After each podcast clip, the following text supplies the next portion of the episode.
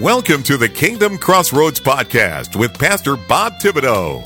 Pastor Bob conducts personal interviews with Christian influencers from around the globe, helping Christian authors, recording artists, CEOs, entrepreneurs, nonprofit leaders, and yes, pastors and ministry leaders to get the word out about what they are doing to impact the world with the gospel. Our podcast has been rated in the top one half percent of all podcasts in the world by listennotes.com, so you know your message will be heard. Now, here is your host with today's interview, Pastor Bob Thibodeau. Hello, everyone, everywhere. Pastor Robert Thibodeau here. Welcome to the Kingdom Crossroads podcast today. We're so blessed that you're joining us. If you've been listening to us recently, you've heard several sessions with our guest today, T.S. Wright. And we've done a deep dive on Revelation, the seven church ages. And folks, there's no doubt the t- time we're living in right now. And if you missed any of our prior episodes with Scott Wright, you need to go back to the archives and look them up. Amen. And Scott's back with us again today.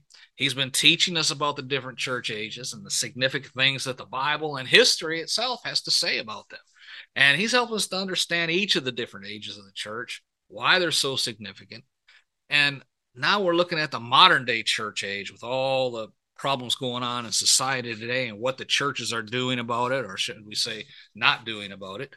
But he's also, Scott's also a podcaster. He has a truly great podcast called The God Centered Concept as well. You need to listen and subscribe to that. And he's also published a journal called God Centered Concept Journal, Making God's Word My Ways. Help me welcome back to the program, Scott Wright. Scott, thanks for coming back on the program today. I do appreciate your time, buddy hey, look forward to our discussion today. It's uh, obviously, as always, it's um, it's a good time and just great conversation that we get to have here. Amen. You know, and we focus a little bit, and I want to go into that a little bit more about what the churches are doing or not doing in preparing for the culmination of our Christian existence, I guess you could say, and that's the end of the age. But I have a few questions for you based on everything that we've been discussing so far over the last several sessions.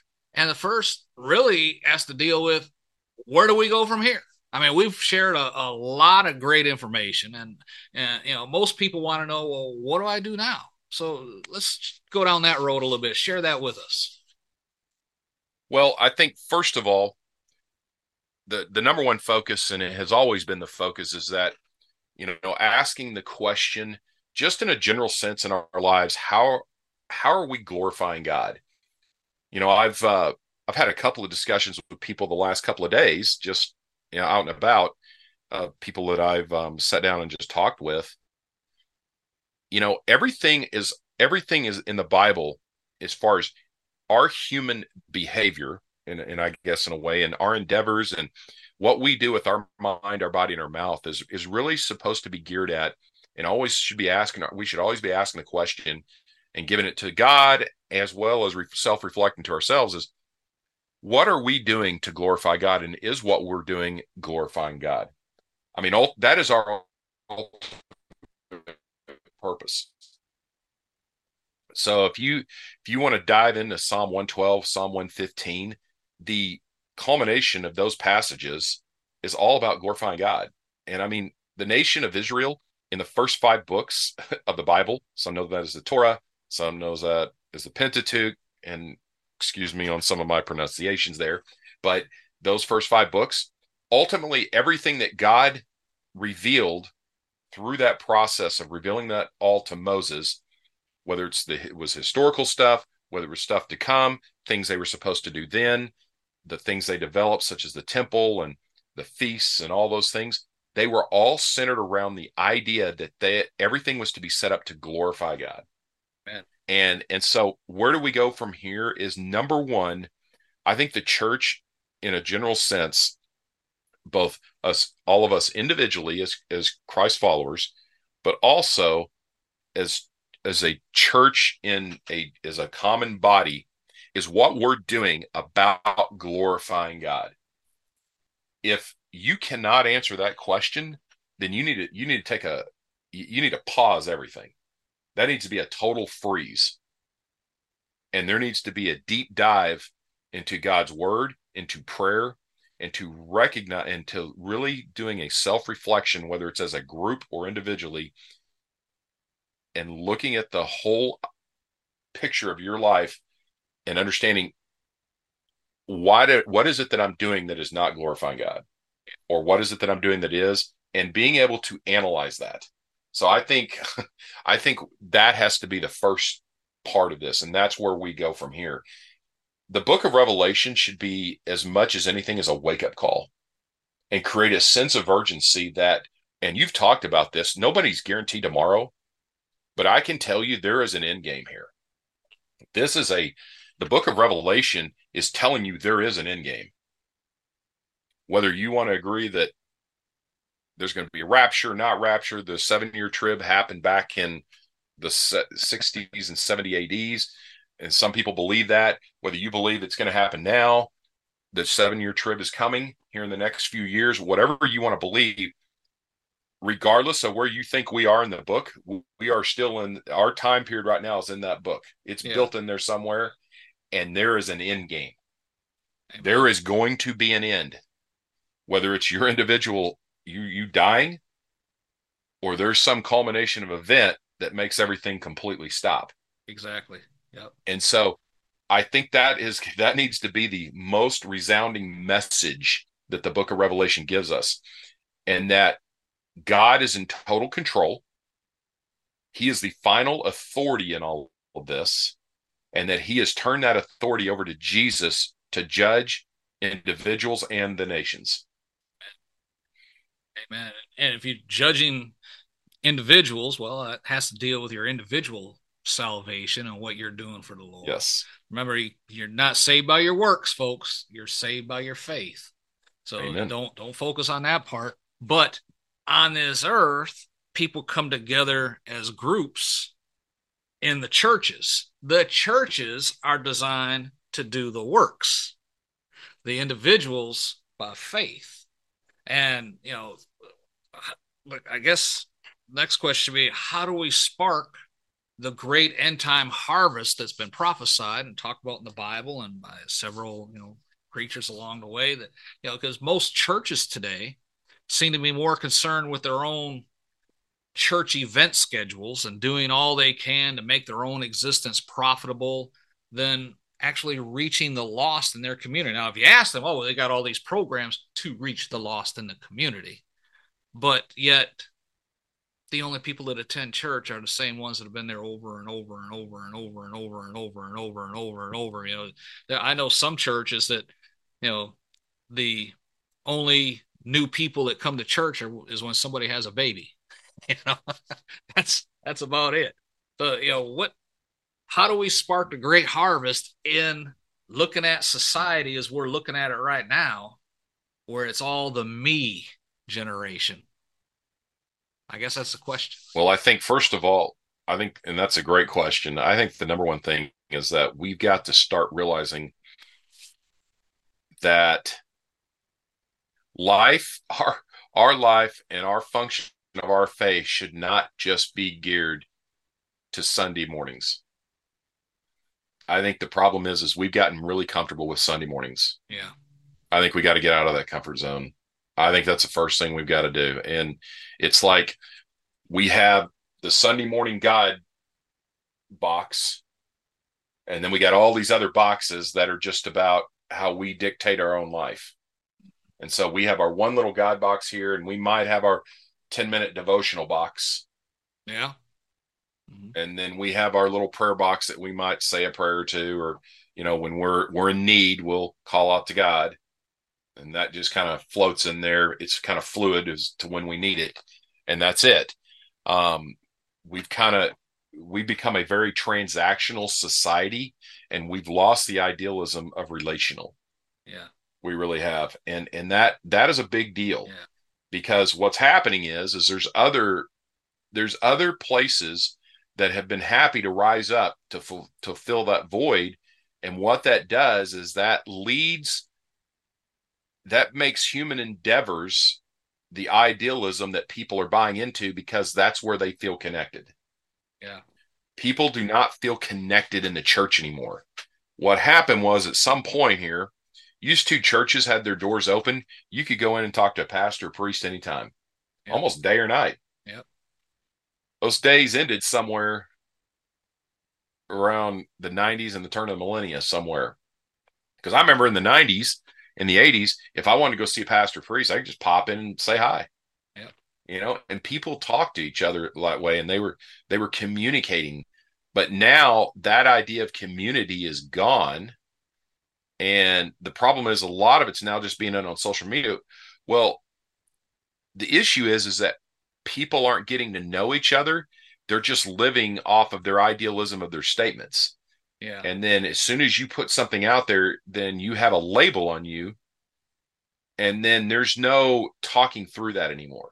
Right. Everybody's judging you according to your Twitter handle, you know, or your Twitter post. And it's just a free for all through social media. So that's where a lot of community exactly. happening. Yeah. But the problem is, is there's no relate. There's not even any relational aspect there. You know, it's it's hard. This is what I'll tell people. It's hard to have good PR if you don't have good relational, mm-hmm. because the relational aspect is about getting to know. There is no way through one or two Twitter posts or what somebody posts online that you can really get to know somebody. That's right. Amen. Amen. You can't. You can't. You know, we we, dis- we discussed last time. Let me just in there because we discussed last time. I think it was how the Jewish society focused on their relationship in God and serving God yep. in their community. And today, as you just said, we exactly. focus on our social media community, how we can serve them rather than exactly our relationship with God. How how can we get through that or change that? Well, I think I think the first thing that we're going to have to do is that just in a general sense, we've got to get our doors open to people again. Um, not just through programs, but doors where they can just walk in and we can talk to people. You know, but people don't feel safe and they and there's a lot of, you know, people feel like they're going to be offended, so they run from that and hostility and things of that nature has made it a lot more difficult for churches just to keep their doors open all the time. And so, kind of just the natural environment. But at some point, we're going to have to do that. We're going to have to reopen those doors and just let people come in and, and visit with us. I mean, go back and watch movies and watch documents and thing documentaries and things about what the church was like just 40 years ago. Those doors were always open. You could always go into a, a Catholic church and talk to a priest. You could go in and talk to pastors at different Protestant churches. They were always there. You know, they weren't out having a hundred meetings with that were just administrative with administrators. They were more about having their doors open. And, you know, there might be two or three pastors of the church, but there was always somebody there for people to just to come in and talk to. And so not that the pastor should be the final authority, but certainly those buildings need to be open for community. I think that is a big start. Churches are closed off just from that aspect, just from the physical closing of it all the time. You know, their pastors are just running normal schedules and it's it's much more difficult. And so that part of it has changed. I think just the advent of technology, it's all about now posting a video and then just letting people watch it. And as much as you can get a lot of information across, where's that relational aspect? And then the other part is is that churches have changed to this idea of life groups and community groups, which is which is fine because you want your community to, c- connecting. But number one, what is the aim of those groups? And number two, you know, people are wanting to over churches are wanting to oversee the content of that. You're right. But it's really not, you know, the people running the community groups aren't really always as well trained. Yep. I've I've and seen some of them not... in in some of the churches I associated. They they tried doing these, you know, life groups or whatever you want to call them, and uh, you know, they'd have like five couples or something like that in these groups, and one would host it each week, so it'd rotate. Let's just keep it simple, four. So at one one would host it every Wednesday or whatever the case may be, right? And then it seemed the focus was always on, you know, the pizza or whatever they're going to have to eat, and you know, there as you said, the church would say, okay, you're going to talk about this this week. So they would have a little video. Usually, the video would be by of the pastor or something like that. That, that he'd give a little 15 minute spiel, and then that would be distributed you know, on YouTube or whatever. So they would watch it together and then they would discuss it, or they'd have a couple scriptures to go over and discuss. And all that's fine and dandy. But that was it. You know, and it was designed to get them out into the community, but instead, they're instead of hunkering in the four walls of the church, they're hunkering down in the living room of, you know, somebody, a church member, doing their, you know, obligatory, you know, 60 minutes a week. Preaching to the choir. Yep, type thing. And then, okay, well, see y'all in church Sunday. that was it. I mean, uh, I found it personally, I found it to be a waste of my time.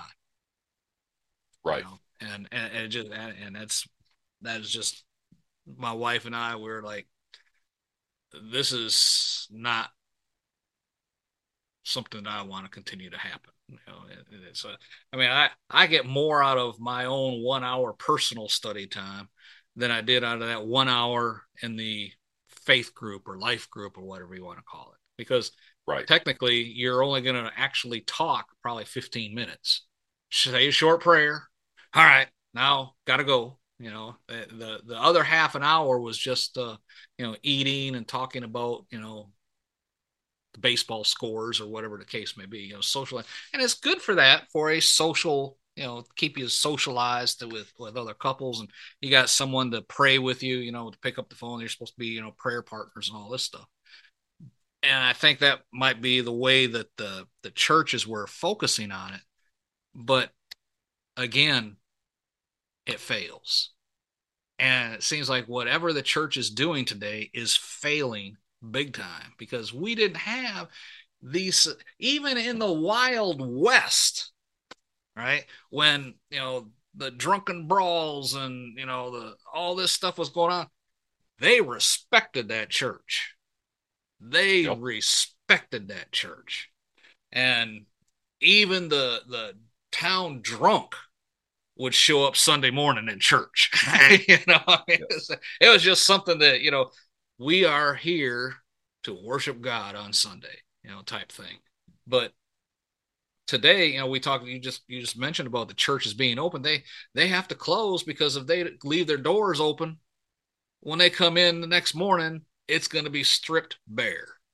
Yep. You know, the sound equipment, the, all that stuff. You know, it, it's you know, again, we we come back to our society to today, but are we programmed to support the institutionalized church? Or should we be outreaching, like building a network and expanding the church's outreach? And it seems like the churches are more focused on, you know, protecting us than what we're doing. What do you what do you think about that? Well, I I think that's accurate. No matter of fact, talking about sparking the great harvest, I think we need to. We don't need more rules. It's just like in government. We don't need more rules. We don't need more church doctrine. What we need is we need we need more networking. And you know, just like my question is always what is being taught?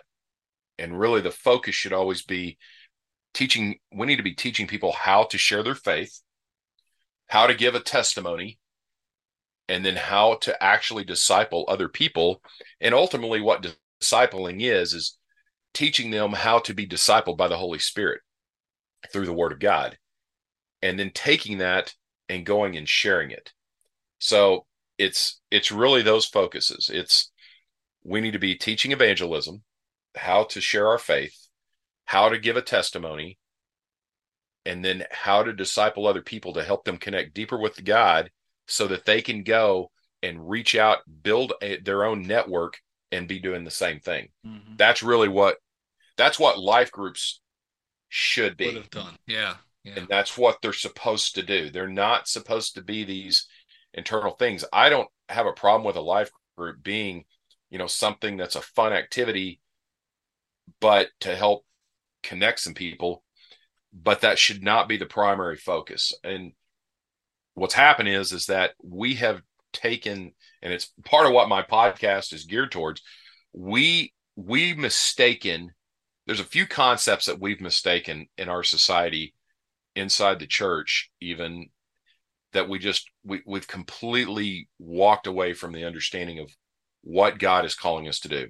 Number one, it's we're mistaken fellowship discipleship that's really fellowship. Yeah. Amen. Okay. Mm-hmm. That's what we've done. And and this has led to some things. Number two, the the advent of all the technology and how easy things are, we have we have lost the idea of what real love is and we now think comfort equals love. And i've heard a lot of pastors say that kind of thing. Yeah. We think we think love what we think of as love is just really comfort. God equates love with faith. Yeah. He does not relate it with comfort. Comfort. As a matter of fact i think a lot of times god isn't as very much concerned about your comfort as he is your faith. Yeah. He is much more concerned with your faith and character than he is your comfort level Hey folks, Pastor Bob here. We're all out of time in today's portion of another great interview with our good friend Scott Wright. Today, Scott's been sharing with us some important information concerning our topic where do we go from here? Hey man, he's been sharing a lot of valuable information with us over these past few months, from the seven ages of the church all the way up to current events in the news and how they all relate to the end times. And I pray you are getting a lot of information out of our conversations because it's, it's building your faith all because of these interviews. Amen. And the good news is, Scott's going to be back in the very next episode to continue our discussion of where do we go from here. Amen. Till then, this Pastor Bob reminding you be blessed in all that you do. Thank you for listening to today's episode of the Kingdom Crossroads Podcast. Please subscribe to our podcast so you can be notified when another episode is published. With over 800 interviews and 1,000 published episodes, Pastor Bob is known as a podcasting expert for helping others to create their own podcast to share their messages with the world. Please visit our website at www.podcastersforchrist.com. That web address again is www.podcastersforchrist.com for more information. Until next time, be blessed in all that you do.